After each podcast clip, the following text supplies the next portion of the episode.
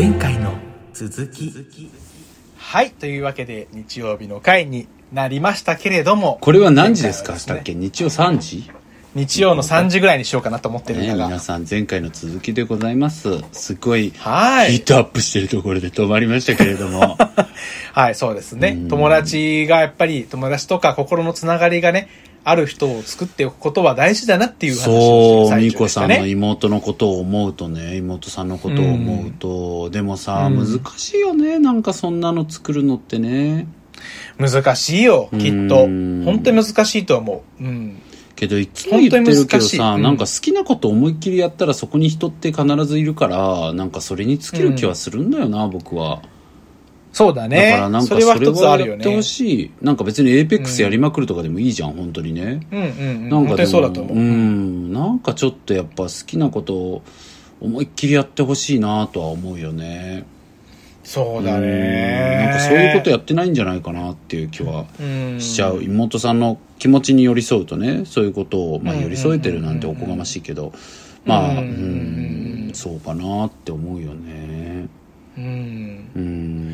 そうだね。確かになんかだんだん妹さんの話も聞いてみたい気はしてくるよね。そうだってよっぽどだもんね。その、やってることが。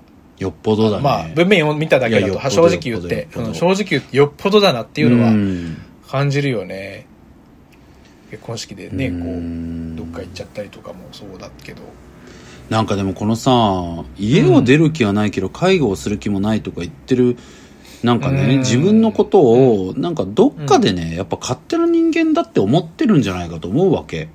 なんかだって勝手なこと言ってるって、これの、こんなことは誰でもわかるじゃん。う。うんん、だからなんか、なんだろう、そういう勝手なこと言ってる自分が幸せになんてなれないってどっかで思ったりしてないかなって不安になるというか。うんなるほどね。そこでぐるぐるしちゃって、うんもうどうにもならなくなっちゃってるみたいな感じかな。なんか。そう。なんか結婚すなわち幸せではね、なんか前回も言ったけど、まあ、もちろんないけど、ただまあ、うんうんうんまあ妹さんの中では結婚がその幸せっていうものに含まれるなら、やっぱりこんな勝手な自分が幸せになんてなれるわけないし、当然だから結婚なんてできるわけないみたいなことを思ってんじゃないかなとか思うんだよね。うんうんう。うんんあとね、その、まあ、う何々。うん。うん、まあそうだよね、と思って。うん。うんなんかあと、やっぱなんだろうな、そんなさ、要は自分で買ってってわかるじゃん、こんなこと言うって。でもなんかだからこんな勝手なことを言いたくなるくらい、もしかしたらご両親恨んでたりするのかもなとも思うわけ。ううんん、勝手な妄想だけどね。うんはいはいはい。なんかだから、私みたいな勝手な人間、うん。あの、幸せになんかなれるわけないですと。でも、うんこんな両親別に幸せにする必要は私ないですと。ううん、だからなんか、私の行く末は不幸かもしれないけど、うん。あの、両親もミーコも、仲良くその不幸に道連れにしていきますって思ってんのかなとか思うわけ。うん、確かに。ううんん。なんかその、なんだろうな、不幸に向かってみんなで道連れっていうのが唯一残された幸せみたいな逆説的だけど、うんなんかそんなことを思ってるのかなっていうか、不幸っていうかね、まあ不幸って言ったら失礼。で、わかんないようん。わかんない。めっちゃ勝手なこと言ってるなと思うけどうん、なんかそういうイメージを、あの妹さんの中にはお持ちだったりするのかなっていうことをね、うんうん言葉にしたらちょっと怖いけど、うんなんかそんなことをね、思ったりしたんだよね。ううんなんかやっぱ自分なんかが幸せになれるはずない、幸せになる権利もないって思った人のさ、なんか無敵感みたいなのってあるなと思う、そうだね。ん。だからなんか、うん、そういうのがあんのかなって思うよね。そうだね。でもそうなっちゃうとね、もういろんなことを受け入れられる余裕もなくなっていくしね。うん、そうそう、なくなってくから。いや、でもなんとなくご両親のこと恨んでんじゃないかなって思ったんだよね。このお父さんの無関用な、無関心な感じとか、うんなんかお母さんがただただ、なんだろうな、触れてはいけないって娘に対して思っちゃってる感じとかがうんうんうん、なんかやっぱり、あんまり健康的な距離感じゃないなと思って。なるほどね。うんまあなんか諦め早い感は確かに感じたから。そうそう。何を言っても畳みか、畳みかけるように反応してくるだけだから、呆れて終わりっていう、その、呆れて終わりにするタイミングがなんか早い感じはなんとなくする。そうそうそう。うん。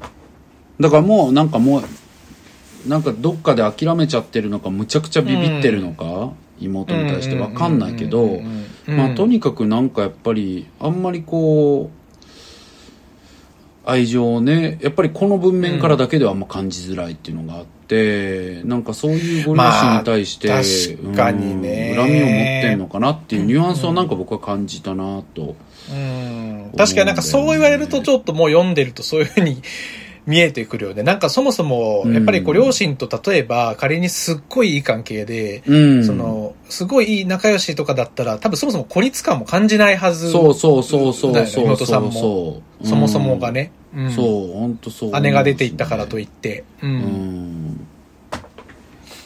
ねえだしなんかさこんなこと言うのうん嫌だけどさやっぱり本当に愛されて、親から愛されて育った人のさうん。愛されずに育った人が全員ダメなんて全くもちろん思ってないけど、うん愛されて、一方ででもやっぱり本当に親に愛されて育った人の独特のキュートさってあるじゃんうん。うん。なんかうんうんあるよねなんかそこからしか出てこないキュートな雰囲気ってあって、うんうんうん。やっぱミシェルもあるじゃんなんかすごく、うんいや佐伯とかもあるじゃん。佐伯ポインティうんね。なんかやっぱり本当に愛されてきた人からしか出ない。まああんたとか、うん佐伯はちょっとど特に典型的というかさちょっとこうキャッチーすぎるけど でもなんかそうじゃなくてももっとなんか地味な人とかでも地味？地味って失礼かな、うんうんうん。まあなんかそういううるさくない人でも、うんうんうん。なんかこうなんだろうな。この人本当愛されて育ったんだなって思うホクホクしたうん。キュートな感じというかっうんうんてやっぱりあってさ、うん。なんかそういう人ってやっぱりなんか人間関係も必ずね一人は大切な人がいたりとかするから、うんうんうん、それ家族に愛されてこないとそういうキュートさってないよねみたいなことは全く思わないけど、うんうん。まあでもやっぱできづらいじゃんとにかく、うんうんうん。愛されてきた人よりはね、うんうん。とかも思うからなんか、まあそうだね。うん。確かに。うん。なんか、そうやってすごく愛してもらえてると、うん。なんか自分自身も人を信じやすくなる。そうそうそうなるしなるし、うん。本当そうよ。ななるから、あ本当にそう。だからなんかその、そうそう、周りからっていうのもあるかもしれないけど、自分もこう、いけるっていうのも多分、そうなの。そういうのが育ってるから。そう。だからいいい。いい意味での、うん私って愛されて当然っていう感覚がやっぱそううん。あるのよ、そういう人って、だから本当に愛されるし、うん自分を大切にできるじゃんそういう人って、うんうんだから人のことも大切にできるかってこそ。らうん。そうそうそうなのよ、だからねそういうのとかがもしかしたら足りてないって妹さんは思ってたりするのかなっていうことをね、うんうんうん感じたりするよね。うん。うんそうね。けどなんかやっぱ本当好きなことやった方がいいんじゃない？好きなことうね。ん。うん。いつもそのアプローチしか取れなくてちょっと自分の幅の狭さをちょっと痛感するけどもなんかやっぱ僕はそう思っちゃうんいやだよな。ーでもそうね。好きなことは大事だよね。うん。あんのかなって思う思うよね。でもなんかうーん。やっぱす好きなこともないし、みたいなのもあるかもしれない。まああとは本当小さな習慣戦略もやってほしいよね、出たなんか。そうね。ううん。んなんかめちゃくちゃ地味に走って1年後ぐらいにホノルルマラソン出るとかそういうのとかでもいいしさ。うんうん。なんかそういうのとかでもありな気するけどな。なんか目標があるといいんじゃないって思うかな、うんうん。そういうところから始めるのもありな気がするし。うん。確かにね。あとまあでも真逆なことを言うとすればなんかねまあ働いてんのかな妹さんはね。なんかそこちょっと気わになかって。んない。そこうん。うん、まあ働かなくても実家が太いとかでも何でもいいと思うけど、ん。なんかなんとか一人でもね食べていけそうならまあそれなんだったら僕はもうそのままいわ意地悪で偏屈なババアになったらいいなっていったらいいなとも思うのよね、うんなんか別に意地悪で偏屈なババアでもいいじゃんっていうか。ああでもまあ確かになんかない別にそれでもね、うん仮にそれでまあね生きていけて問題ないならもううん。もう手離しちゃっていいんじゃないとそう思う。けど。うんみーこさんは。うん。そうそう本当にそれこそ最初におい互い言ってたようにうん。そうなんだとしたら本当にうんもう次の家族のことをうん。ね、考えて集中してそうほしいな。という気はするけどうね。ん、でもそれにのかぶせて言うなら、みーこさんは、なんか本当に難しいと思うけどね、なんかその、みーこさんがこの妹さんに感じ、対して感じてる感情っていうのがやっぱり呪いなのかうん。願いなのかって本当難しいじゃん。なんかそういうことってやっぱりあって、なんか、なんだろう、うん。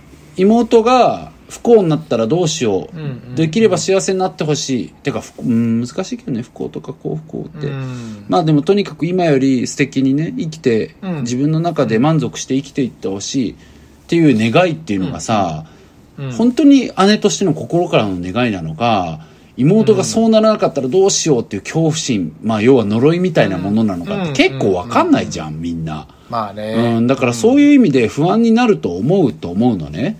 このまま妹がなんか本当にこうもうどんどん荒れていったらどうしようって思うと思うんだけど、でもなんかね、マジで罪悪感感じないでほしい、それには。なんか別に関係ないよ。うん、うんなんか、そう思うかな、僕は別に。みーこさんが幸せであることが一番大事だし、で、どんだけ何をやろうが、妹さんは自分で自分を幸せにするしかないんだから、うん。うん、できる限りのことをやればいいけど、別にそれを身を粉にしてやる必要はないし、みーこさんが。うん。うん。うんうん。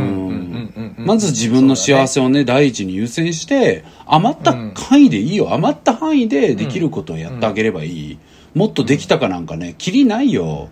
ねえ、どうなろうが、妹さんが。最後は妹さんが自分でどうにかするしかないんだから、みーこさんは自分のできる範囲のことをやってね、それで私は自分でできる範囲のことをやったっていうことを誇りに思えばいいと思うし、できる範囲がゼロならばゼロでいいよ。何よりみーこさんが幸せになることの方が優先度高いんだから。ううん。うん。うん。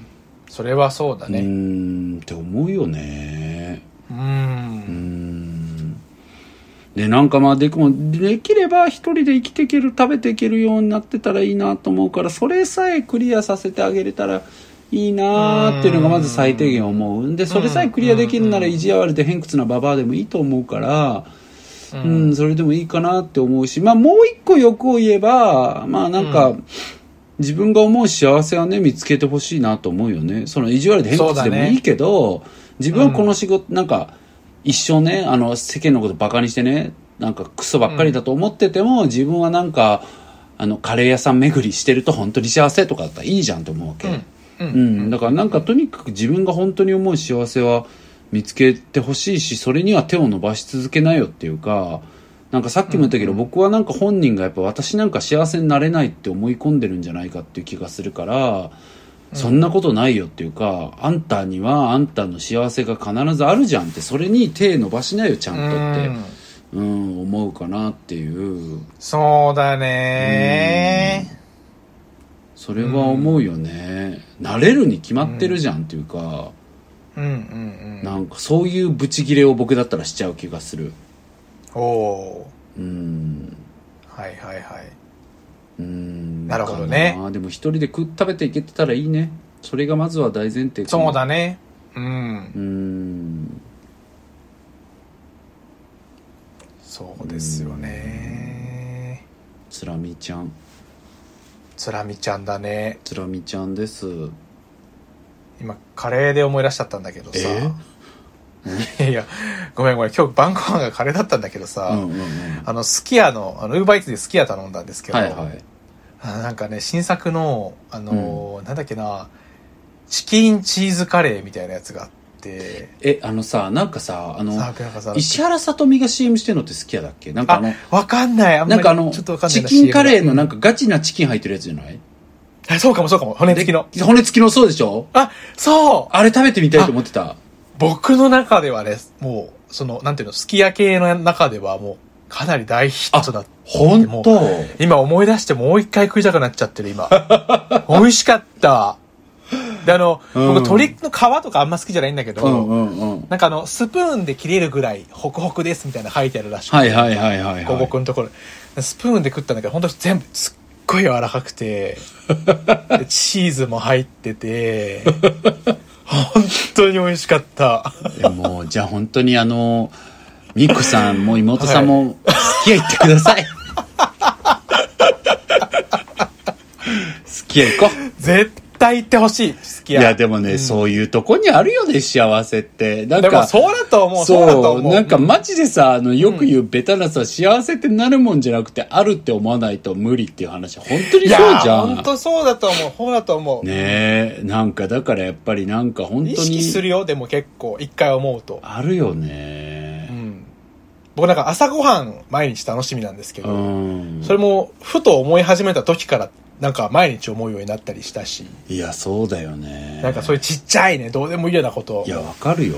うん。いや、僕さ、あの、仕事は楽しい会だっけ楽しい金だっけ、うんなんか世界的なベストセラーのね、キャリア系の本があってう、あ知らない僕なんか学生時代そういうキャリア論とかのゼミだったから、その本は学生の時にも読んでて、で、うん学生の時に読んだのかな？多分学生の時に読んでて、で、大人になってからもなんかね、会社の研修かなんかで読まされたのよ。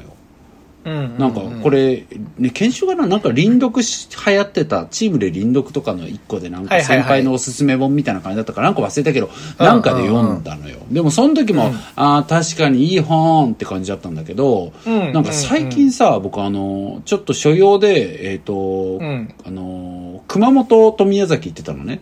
まあ本当に一人で誰にも会わず、コロナ感染もバッチ、あの対策バッチリって感じで行ってたんだけど、レンタカーしか乗らずみたいな感じでね。うんうんうんで、それで行ってた時に、なんか帰りの便がさ、なんかまた JAL とかしかないわけね。熊本空港とかだったら。まあ要はいいやつじゃん。LCC とかよりもお金もちょっと高くて。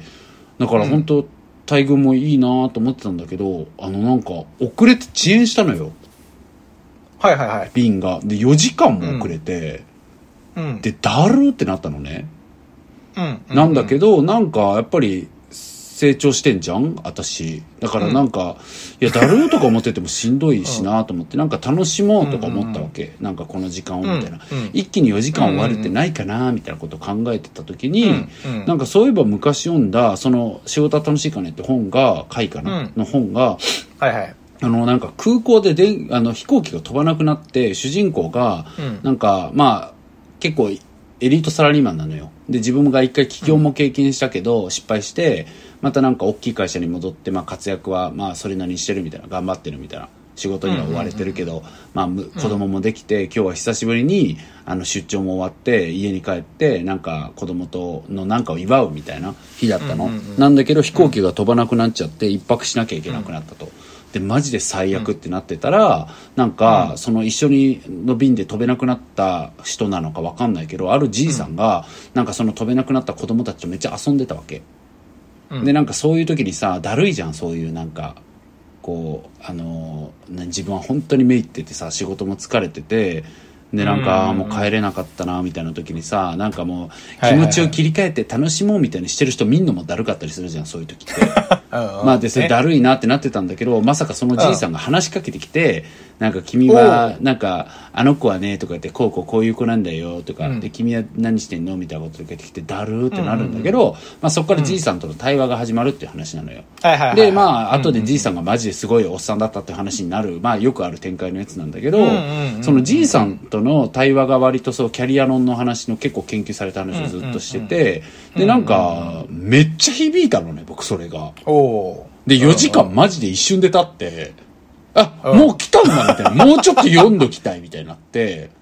で、しかも内容がすごくね、うんあの、一致してる内容だったの。で、どういう内容かっていうと、うん。まあ、いろんな内容書かれてるんだけど、なんかね、うん。その、あるくだりで、主人公に、なんか君は今どういう計画で生きてるんだいとかってことを聞くシーンがあるの。うん。そしたら主人公が、まあなんか、なんて言ったのか、ちょっと詳細忘れたけど、年収これぐらいになってとか、こうでこうでとか、なんかこうこうこうって自分の、まあこうなったら幸せになるだろうっていう、なんかこう、まあ自分の今のキャリアイメージみたいなことを話すシーンがあるのね。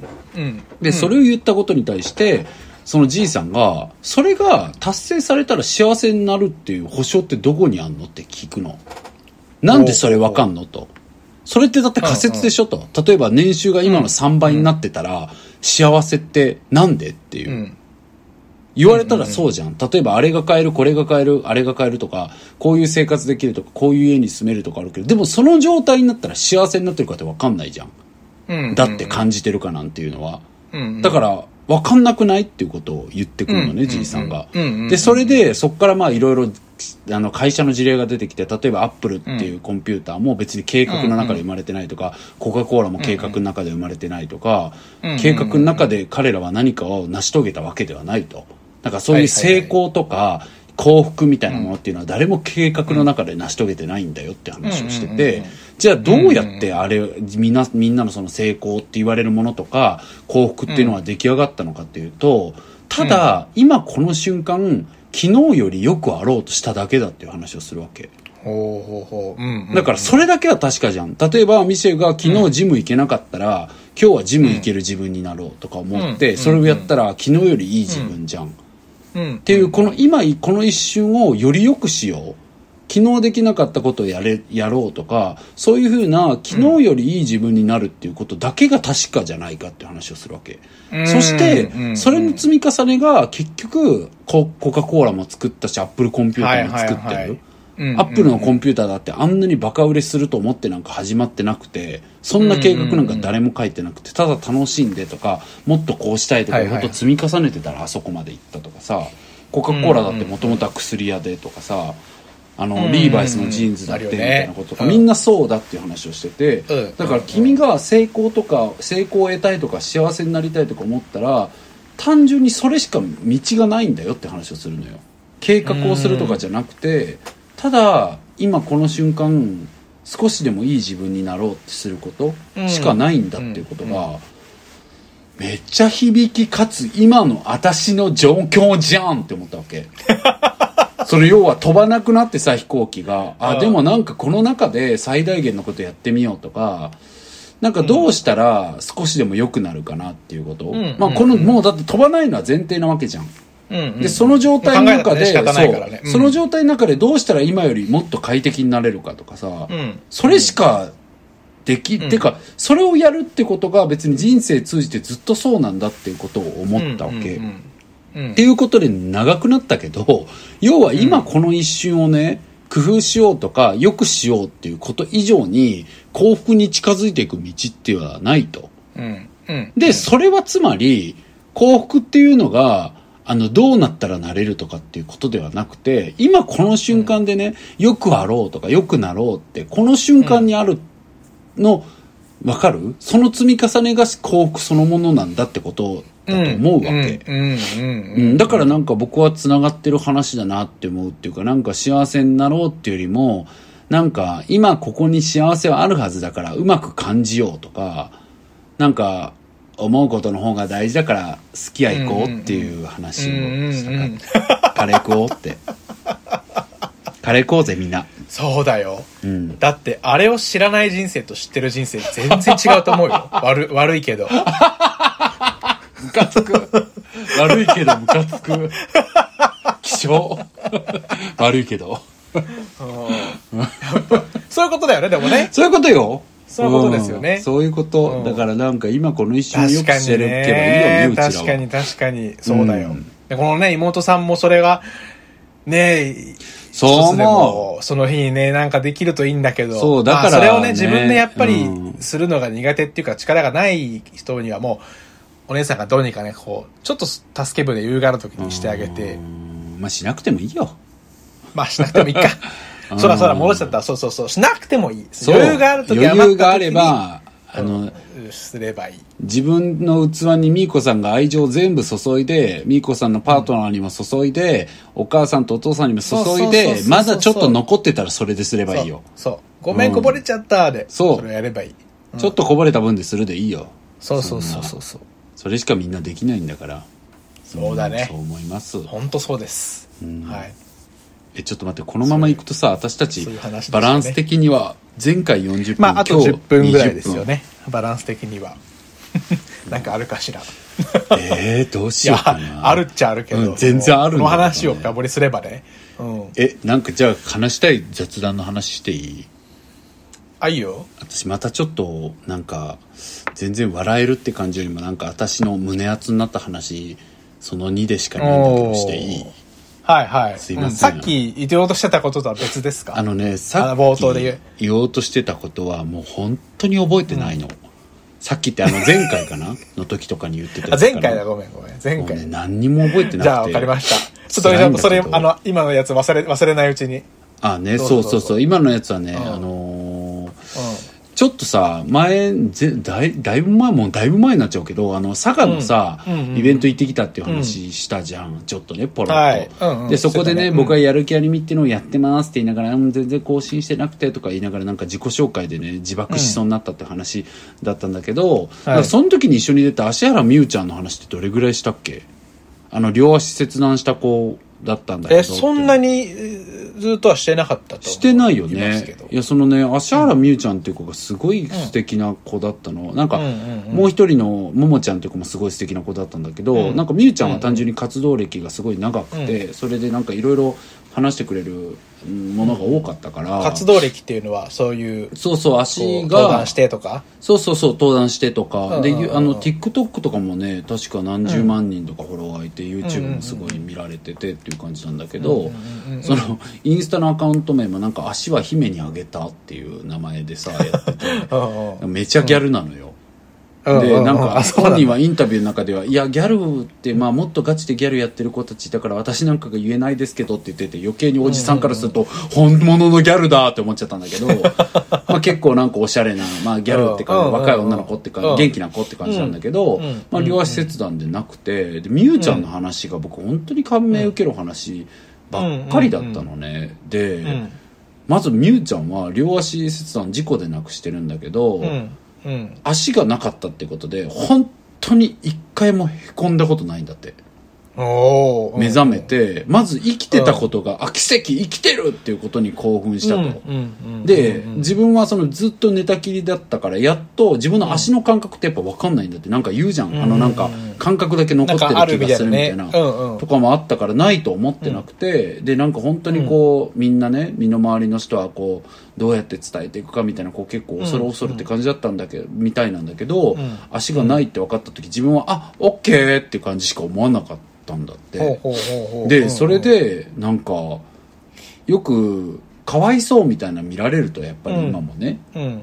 けど自分はそれがすごく違和感で、うん自分は足がなくなったことによって、できることが減ったと。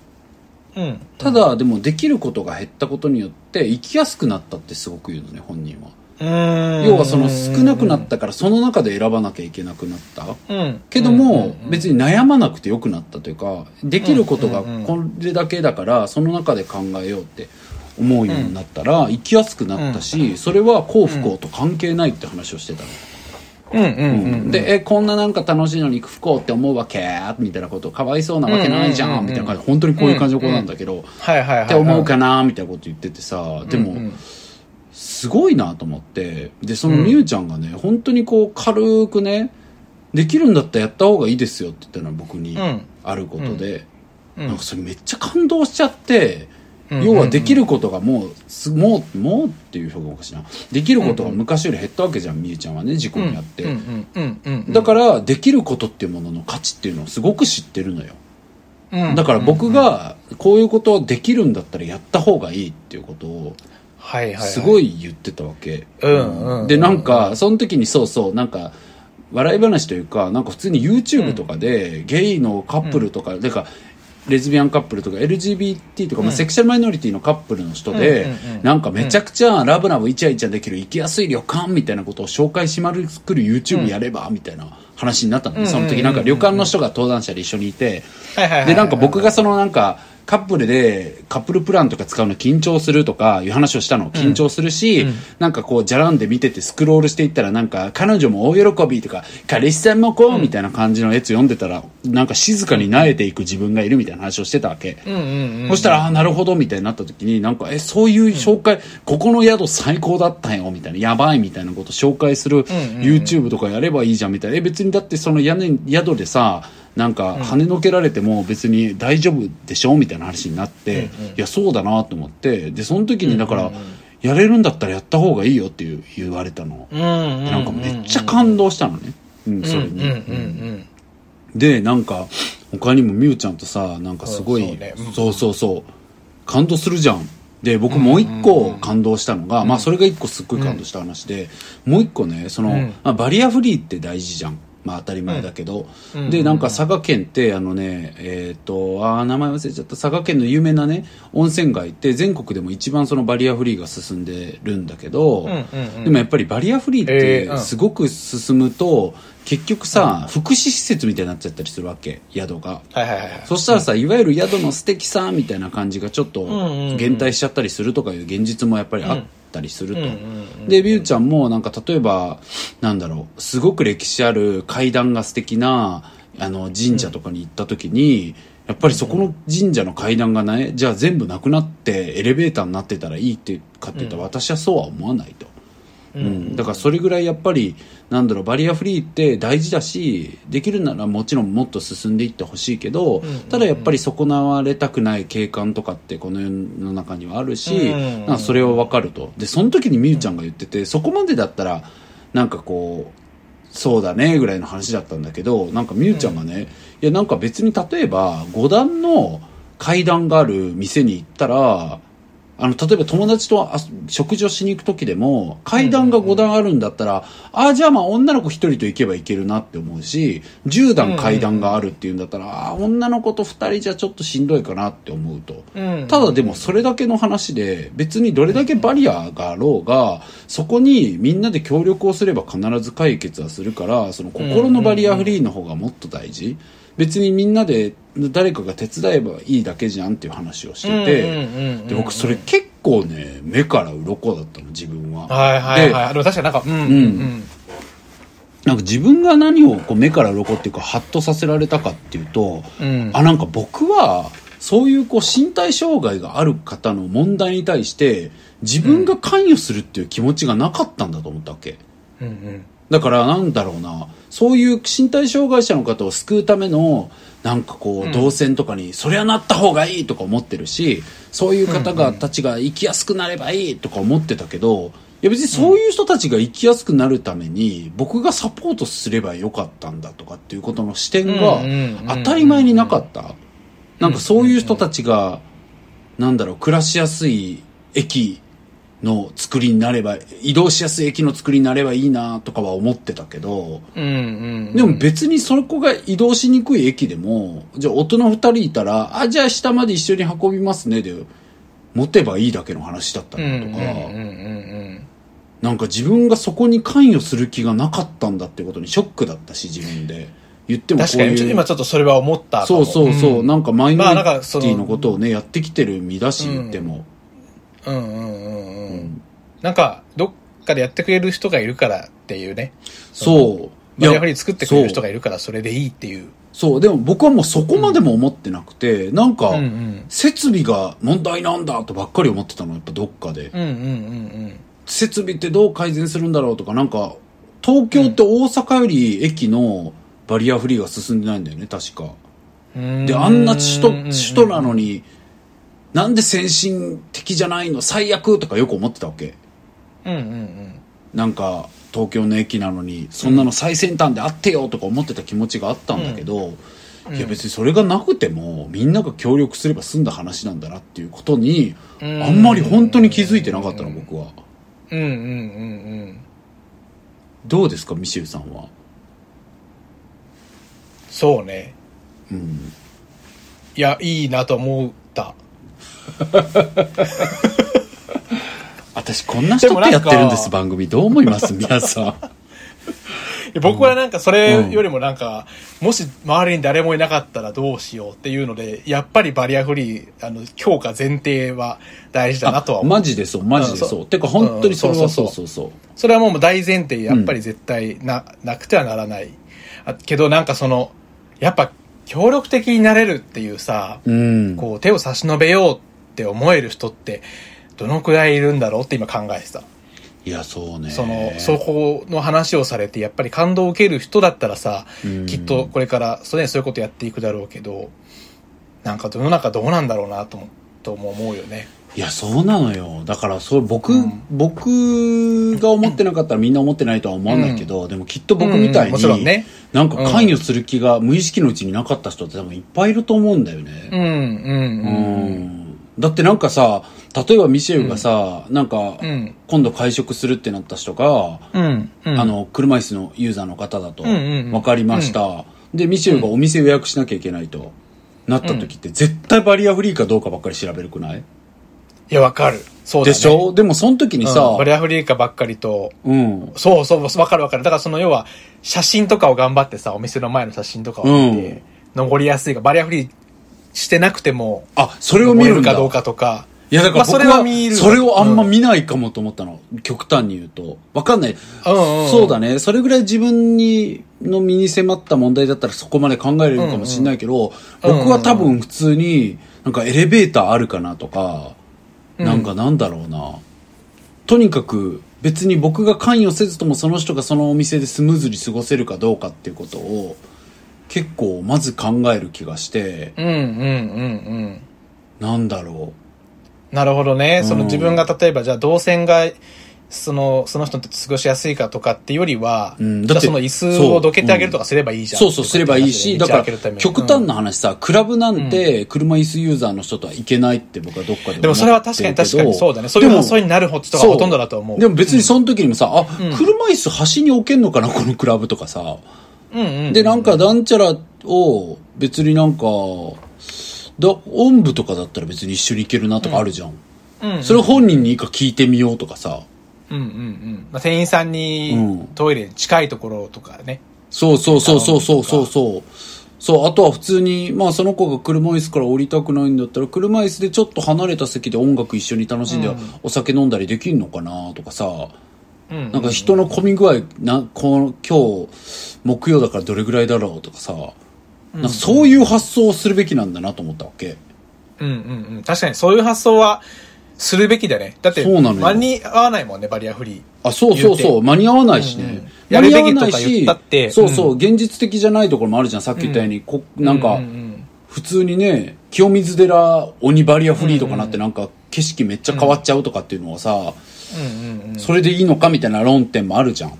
だからやっぱりそういう現実的に考えたら完全にバリアフリーになるみたいなことって時間のかかり具合的にもまだまだ時間かかるし、どこまで行っても難しいから、まあ今起きる人にとったらね、うん。そう。なんかやっぱりみんなでサポートしてきゃいいんだなって思ったっていう話です。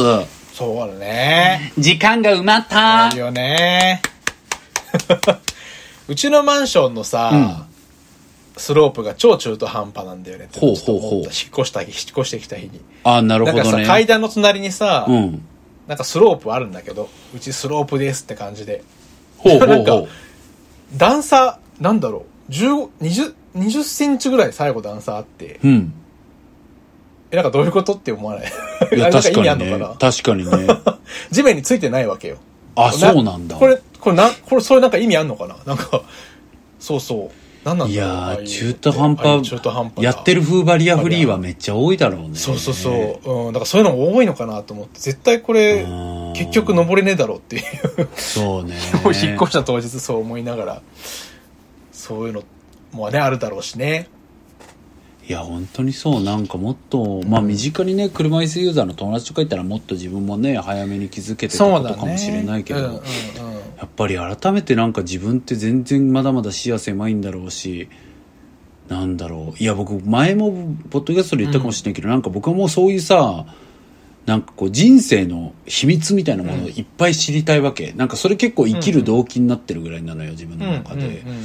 だからなんかさっきのこともなんかまあ今回の話のようなこともね。そうそう。そう知らなかったらそう知らなかったし。考えもしなかったことが多いからね。確かにでもそれは、今言われて俺も思ったけど、やっぱりそういうこと考えられる人間ではありたい。そうありたいし、なんか経験しないと気づけないじゃん、うん。そういうことって、うんだからなんか、ね。多分今後もき知らないさなんかうん。ことに気づきたいなって思ったしそれはなんか結構僕じゃあそうはいうさ生き、る上での楽しみの一つなんだよな、大きい。うん。なるほどね。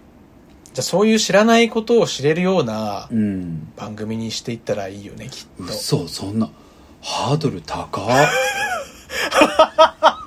一心映えばじゃんちょっと急にマイナーな選手の名前出しちゃったけどマイナーではないけどわかん、わかんない。昔の棒高跳びの選手の名前出しちゃったけどええー、お高跳びいいいねや。そうねボーレるわ。うん。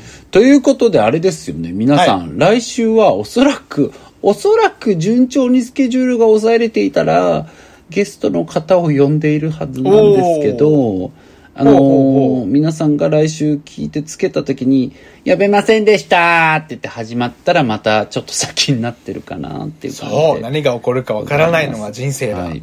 まあ、インタビューもね、はいまたやりたいなと思ってるんで、そんなことを考えてるな。そうなんだって。つうわけで、本当に今日なんか最後に全然関係ない話しちゃったけどまあいい話だったと思うので許してください、はい、ということでですね、うんニーコさんもね、幸せな道を本当にどんどん突き進んでいってほしいです。本当にゴミーコさんのね、ミーコさんご自身の。本当にそう思います、そうでございます。はいということで皆さんはい。あん。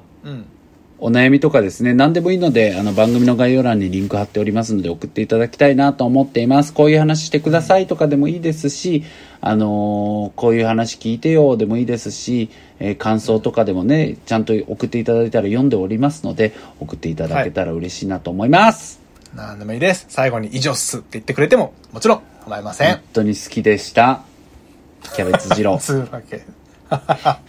というわけで、やる気ありみのミシェルちゃんと、太田ちゃんでした。